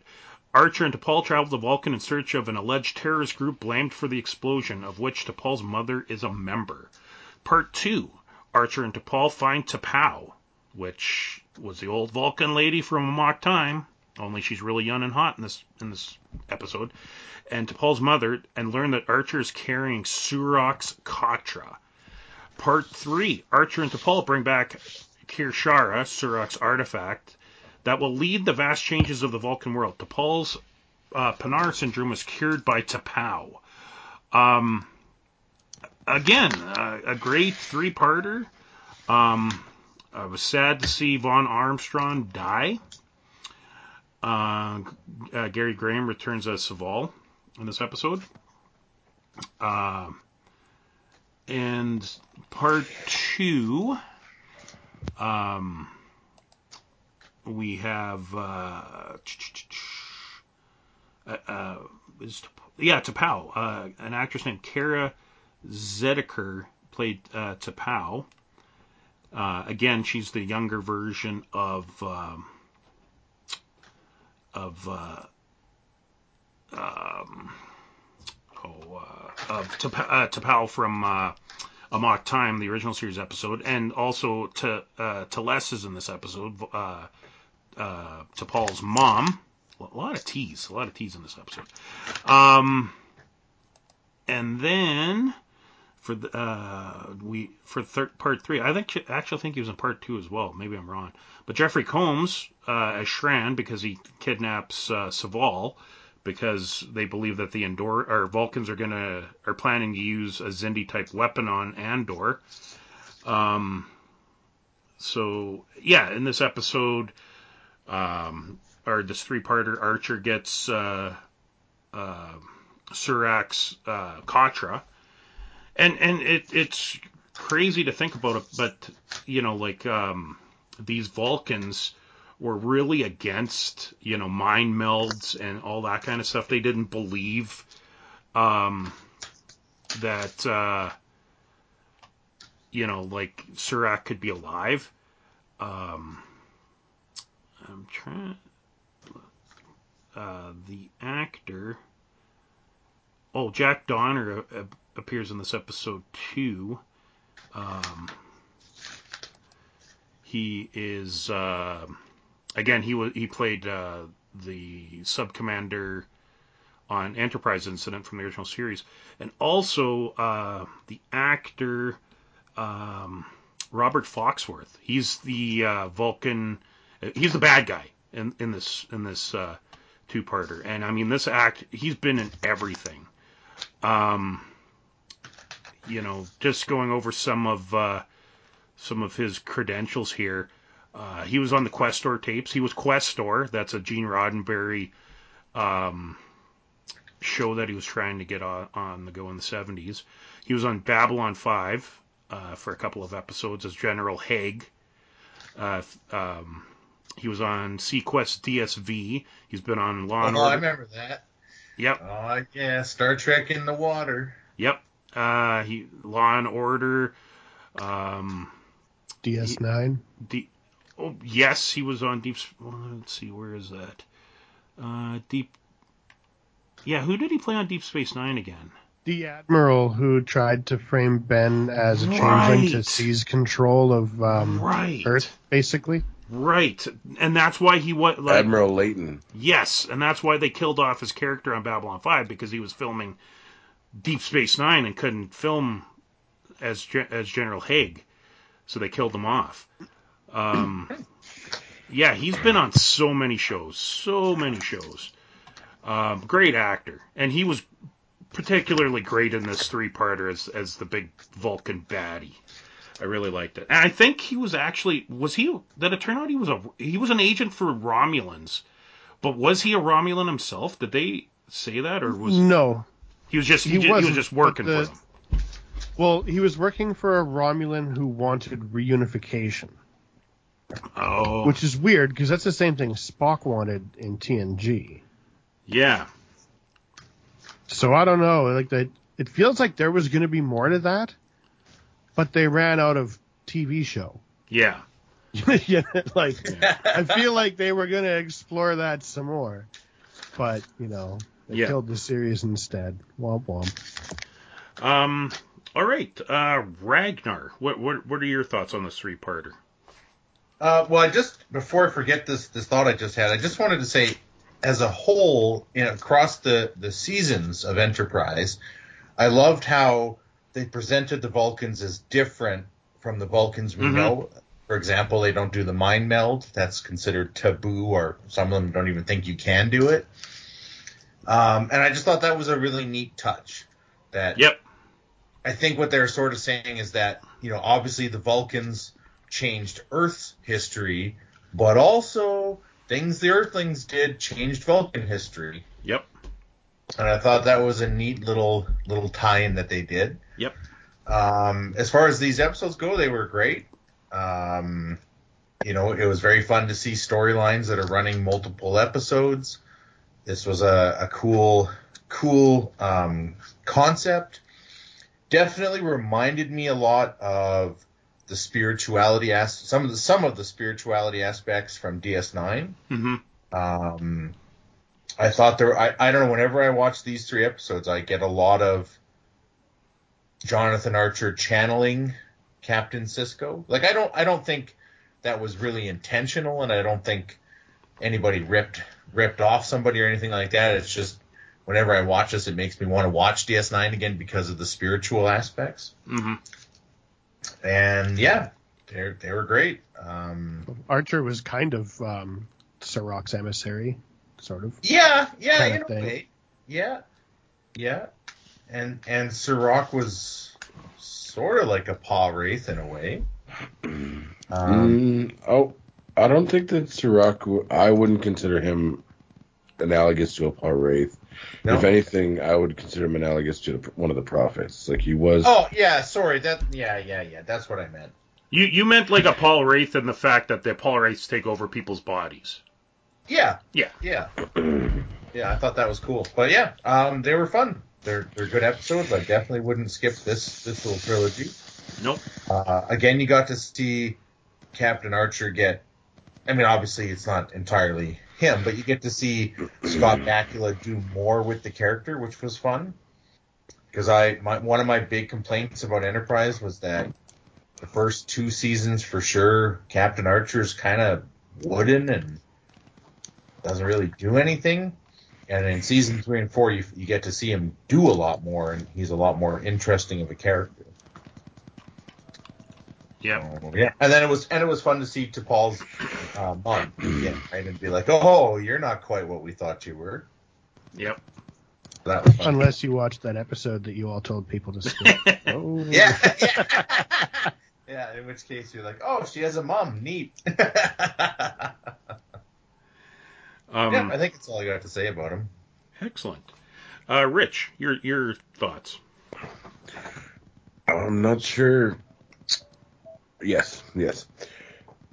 I really enjoy some of the things that Enterprise does to develop the past of, Mhm. say, like TNG. We talked about it with Augments, and now they're doing it with the Vulcans, and they basically showed how they went from their previous state to more of like a Syrrannite state, which is what you know the the dissidents were. They were Syrrannites, and I thought that was really awesome how they had to go find this this quest item. They went on a big quest. They found the quest item. They brought it back, and they're like, boom, here's the Kir'Shara, and it revolutionized the entire culture of Vulcan people, and and I just thought that was really well done. And of course, like the acting was better than it had been in previous seasons, which I really appreciate. And there was something else that I was gonna. No, no, I think I lost it. But yeah, basically, this arc absolutely fantastic. I love how it went and explained all the things that we didn't really know the the history of. You know, like mind melds and like how the mind meld isn't actually like a taboo thing. It's actually something that Vulcans should do. It's part of their like health and things like that. So I thought that was really great. Yeah, beyond that, I think that's pretty much it that hasn't already been said. Unless, wait, I know Curtis has a lot to say. And Curtis, your thoughts? That's just because I actually watched the source material and prepared myself ahead of time this time, which I meant to do last time, but I just I don't know what happened. But um, unsurprisingly, I love these three episodes. I like deep lore. I like you know really getting into the the, the why of things and, exploring culture is something that I particularly enjoy in Star Trek. And I've actually come to a new appreciation, a little bit of a tangent, new appreciation for the Klingon culture as of late. I'm I'm kind of on that barge with you guys now. I don't know what I was thinking before, but it's way more interesting than I thought. No, we're not going there. We're going to Sto-Vo-Kor, buddy. We're not we're not sailing that barge. Um, but anyway, so I, I appreciate these episodes for that. Mhm. But I especially appreciate. I've mentioned in previous podcasts on Enterprise. There's little hints all the way through the series that these aren't the Vulcans that we've had before. And there's also been hints that like there's there's some arrogance going on, there's some secret keeping, there's a lot of this holier than thou, but meanwhile we have, you know, a holy site that's actually a frickin' spy fortress. You know, there, there's some hypocrisy going on. And this Yeah. this three parter was a really good like conclusion to all that for me because finally you get to smack down on the vulcans and be like look no this is nonsense this is how it is and you kind of it's not like comeuppance but it's satisfying to see like some of the those corrupt elements get weeded out because every every culture in star trek has in its upper echelons some corrupt nonsense going on Yeah. it happens in the Klingon Empire all the time. It happens. Every single admiral has something twisted or evil about them. You know, it seems, except for Admiral Nechayev. She can call me anytime. so no, it was good. It's just I, I love getting in there and exploring, you know, more of the backstory. Hmm and this was three episodes full of it and it was awesome. And it was so satisfying to know that like that's what's different about T'Pol because it's her mom too. Maybe it runs in the family you know. And holy crap I didn't realize that you know Archer played this key role carrying the um oh no I lost the word. The Kushara. Katra, the Katra Oh, and right. and then later on the uh, the Kashara, yeah, both of those things, and like had a direct hand in in. It's almost like a new awakening in Vulcan culture, and Archer played a part, and so did T'Pol. Yep. Like they're they should be massively historical figures in Vulcan history, by rights, really, and that's super cool. Love these episodes. Excellent. Um, all right. Uh, the next episode, episode 86 of the series, 10th of the season, and that is Daedalus. Date Unknown, directed by David Straiton, uh, written by Alan Brennert and Ken LaZebnik. Original air date January 14th, 2005.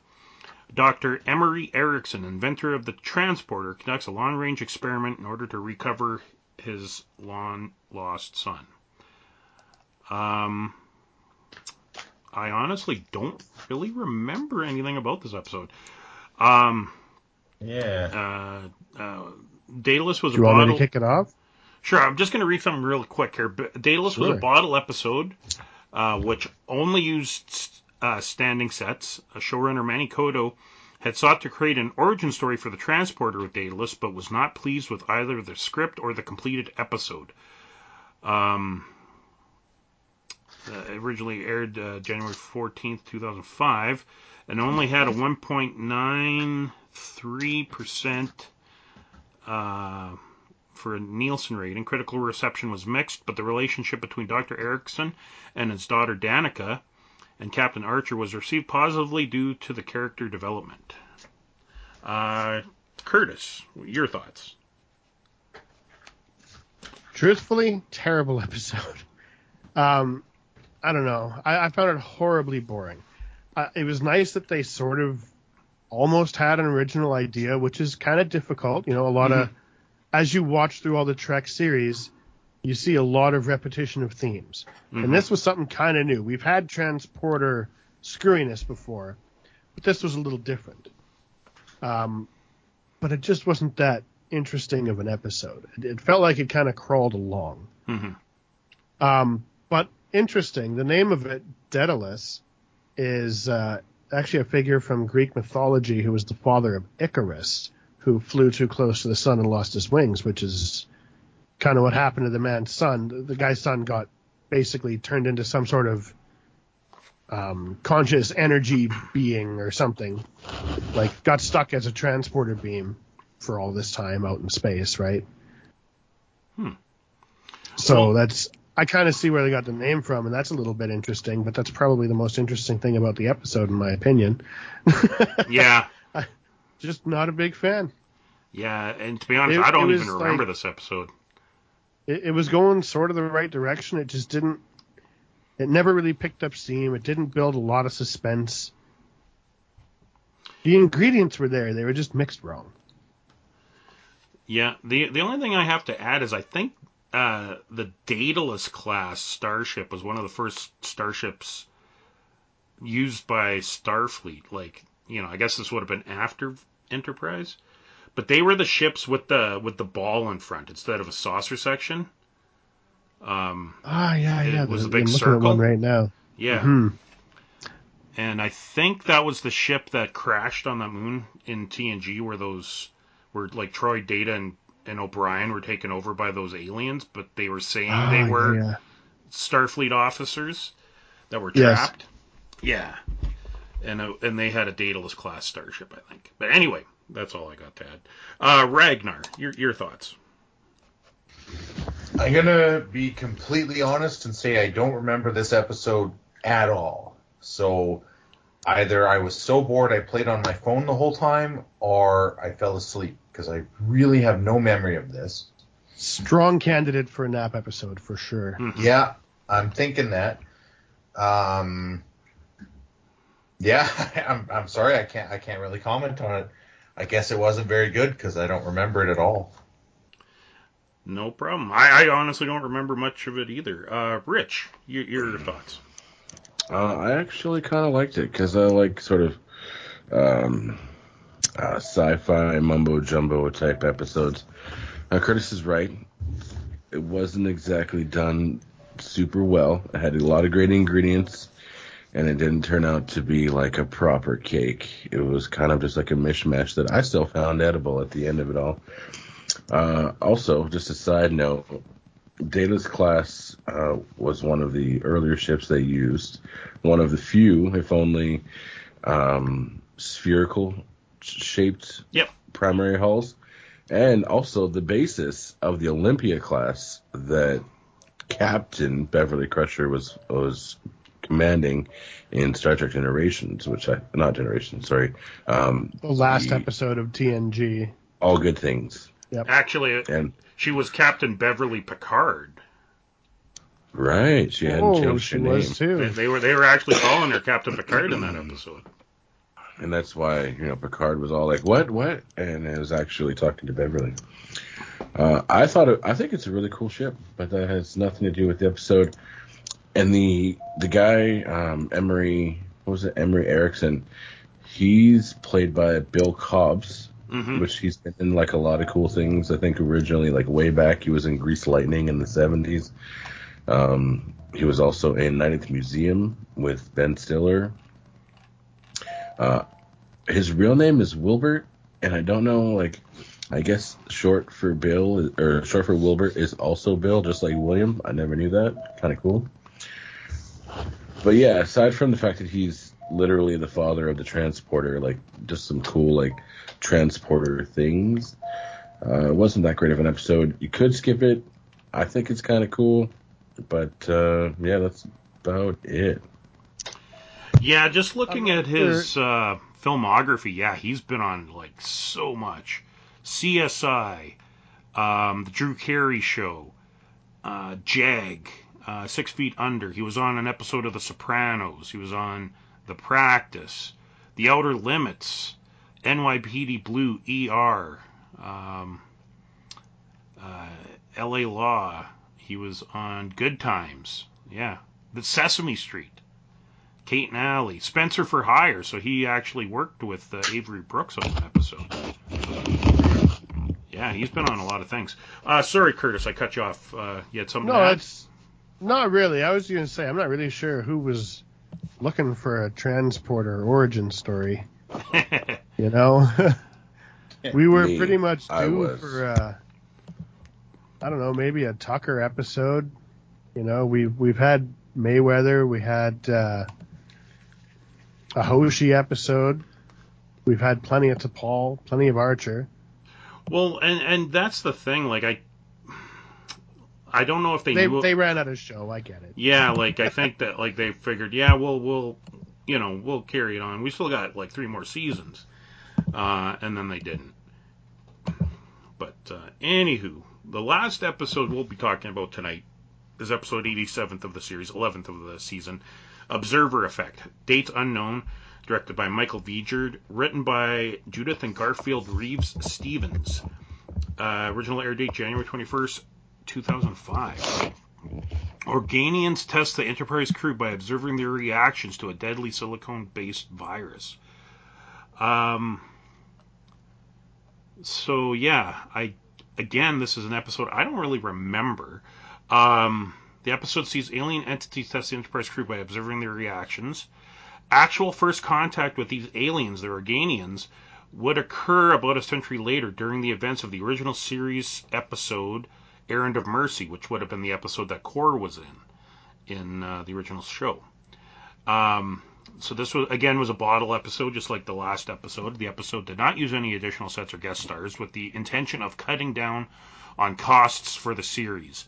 This also gave time for the visual effects team to finish earlier work. The episode received mixed reactions from critics, with praise directed at the links to the original series, while criticism directed towards some of the characterization of the characters. Observer Effect was watched by 2.76 million viewers on the first broadcast, which formed part of an overall drop of viewers for the series.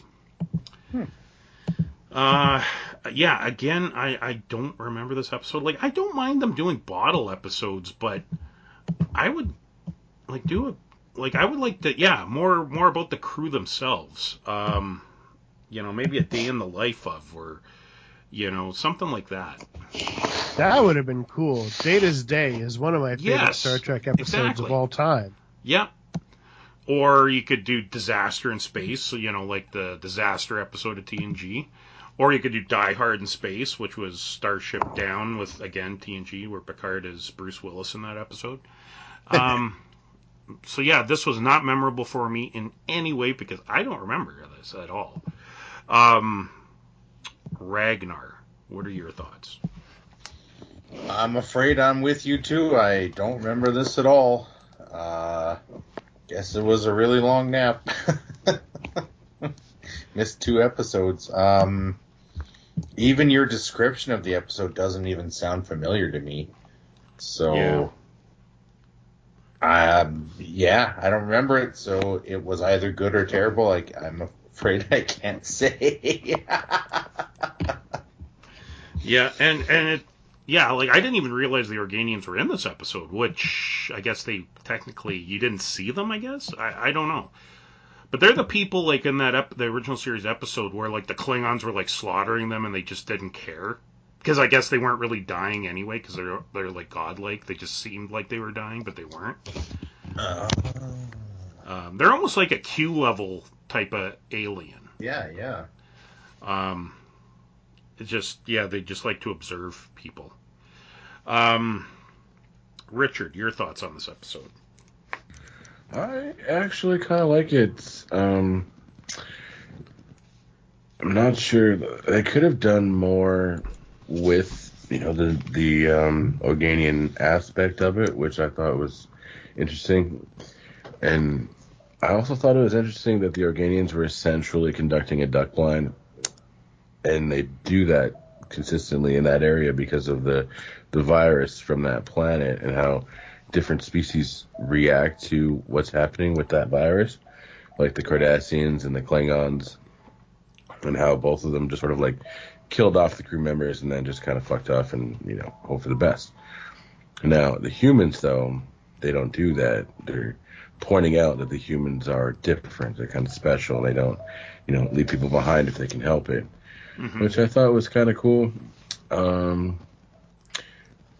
it's all right to watch it if you want a little bit of like deep lore, a couple of tidbits here and there. But as far as a watcher, I probably skip this every other watch through, just because it's not necessarily important to the plot of the uh, series. But yeah, that's that's about it. And Curtis, your thoughts? Hop on up on my shoulders, boys. I'll give you a ride. I'll carry this one. Um, I really enjoyed this. I watched this one immediately before we started recording because I had Nice. a time crunch today and I was panicking trying to get this episode in. Uh, but I did, and I was I might have been gaming while I was watching, but I, I still got it.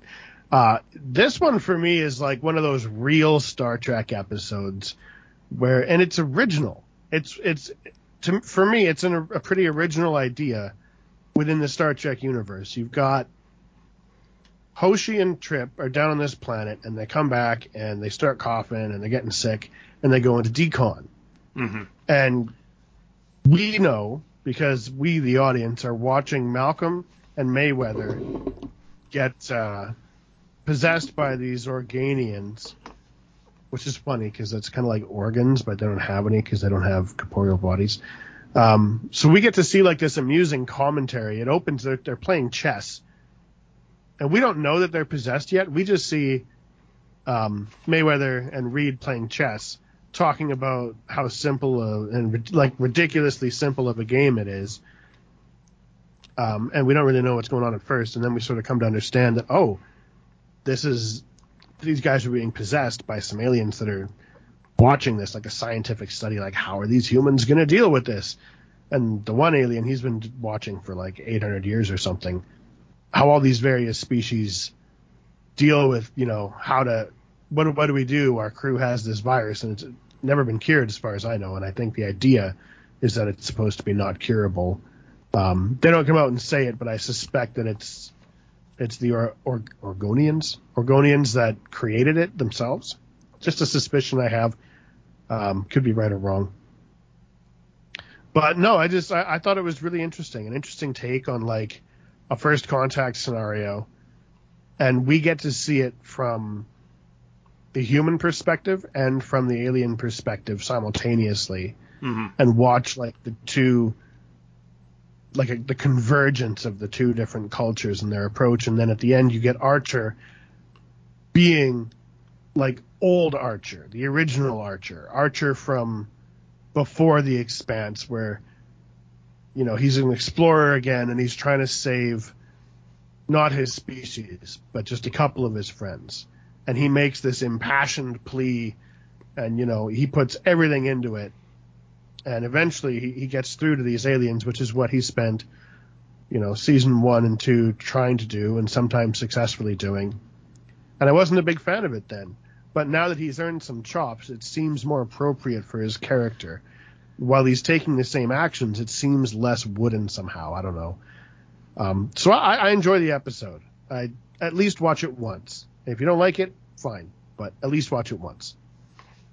Excellent. Um, all right, so it actually worked out perfectly that we're ending on this episode because the next episode is part one of another three part epic. Um, in which we'll see the Andorians and we'll see the Romulans and and the Aenar, which the I'm Aenar. really excited about. yeah, it's another another good three part episode. Um, Oh man, the last half of this season is gonna be a freaking banger.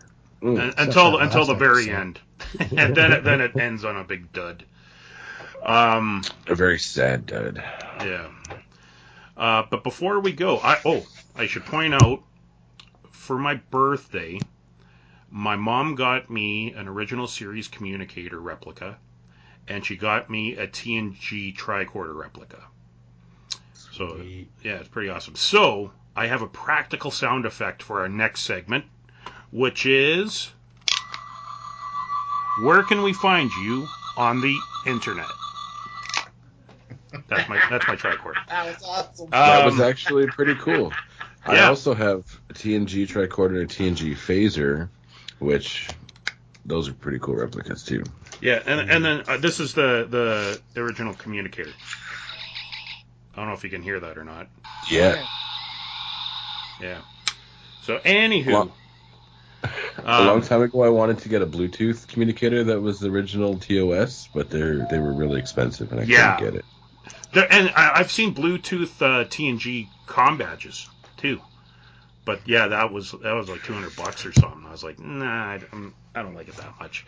Um, but yeah, I'm going to use that tricorder sound for for the segment of work we can find you on the internet. Uh, so Curtis, where can we find you, sir?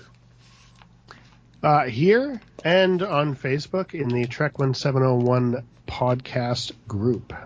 Excellent. Richard, where can we find you, sir?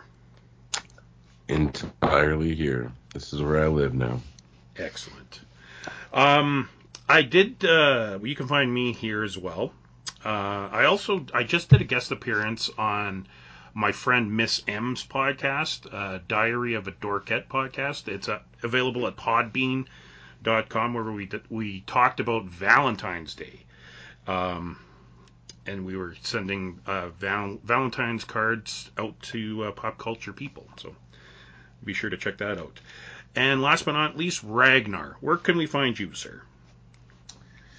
Well, uh, besides this podcast and the occasional comment in some of the various uh, Facebook groups related to this and uh, your other podcasts, um, RagnarTheTrader.com is my main website.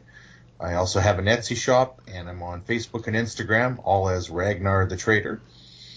And uh, coming up real soon, you're going to be able to catch me in person all across mostly Western Canada and I'm really looking forward to that. And in like four days, you don't have to wear a mask in Saskatchewan anymore. And, Yeah. Uh, Is that Alberta too? I think. Isn't it Saturday? yeah, that- Alberta's five days. Is it? Oh, March- it's March March 1st right? Yeah, we're and we're Really? February 28. Nice. Except the city of Edmonton is going to Yeah, I know. Oh, continue yeah. theirs for an additional it. month. Yeah, so they they the cities here tried that, and the province stepped in and said no. So well, that Ri- was Richard means uh, we're city employees, kind of. We're, we're contractors, but for us, Yeah. at work, we have to wear them. Yeah, yeah, that's like me too. I like I know uh, like at work it's not going to change, but but honestly, like I wear I wear a respirator a lot anyway at work, so I'm kind of used Yeah. to it at work. Um, and like in my my hometown of Barrhead here, I'd say like seventy percent of the population stopped wearing masks like two months ago. Yeah. So like I'm I, I'm know- like I noticed that on my on my recent drive. I drove from Saskatoon to Vancouver, and as soon as we got into Alberta, the first gas station we stopped at, nobody was wearing a mask. Not the staff, not the customers, no one. yeah And it was like that through all the rest of the the Alberta segment of the trip, and we thought that was pretty funny. Um, but I've heard anecdotally from friends in Saskatoon that as soon as the passports ended, most people stopped wearing masks. yeah And I, I think they should have just ended it all at the same time. And if that meant Yeah. waiting two more weeks, whatever, wait two more weeks. But Yeah. I think they should have just done it all at once instead of, you know, half and half. yeah it seems kind of silly. But then again, it's pretty seldom that I agree with anything any level of government does. Yeah. So, you know, yeah, me too. Me too. that.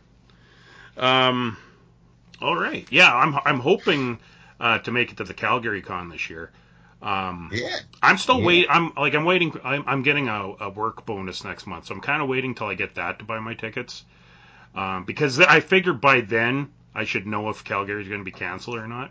So Yeah. I don't think so. I think it's going to be. I think so too. I think it'll be good. Yeah. But I'm I'm still waiting for my bonus to come in because if if I don't get my I well I am getting my bonus. I got to think Yeah. positive because they told me we're getting a bonus. Nice. Um, but I mean that could change too. But you know, it once that's Yeah. what I'm going down to Calgary with. I'm not. Uh, I don't. uh, I don't know if you saw. I don't know if you saw today. They they announced a bunch of celebrities for it. yeah, I seen Brent Spiner, Shatner. Um, Yeah. And there's another John st- Cleese. John de Lancie. Yeah, John, John Cleese. de Lancie. Yeah. John Cleese. Yeah. Jay and Silent Bob, the Trailer Park Boys. It's a pretty good lineup. Yeah. Um, and I- and I see in July that Grande Prairie's having a, a convention. Yeah, Um, Grand Com. Yeah, so I was actually debating going up there because Lou Ferrigno's going to be there, and I've always wanted to meet Lou Ferrigno. I was going to meet him in Edmonton last year, but it got canceled. Yeah. So. I've I've never met him, but I've seen him at shows, and you know he's he, he's older, of course, but he's still pretty jacked. Oh yeah, Oh yeah, he's definitely you know You know, Doing he good. still has pretty close to that same build. It's it's pretty impressive. yeah, it, yeah. It's crazy. Um, especially back then when you see him and Schwarzenegger. Like I always think of Schwarzenegger as being big, but Lou Ferrigno was just as big, if not bigger. Yeah, oh yeah, Lou Ferrigno played the Hulk. He had to Yeah. be massive. Oh yeah. yeah. I know think what I mean? I think Schwarzenegger might have been taller, but I'm not totally sure on that.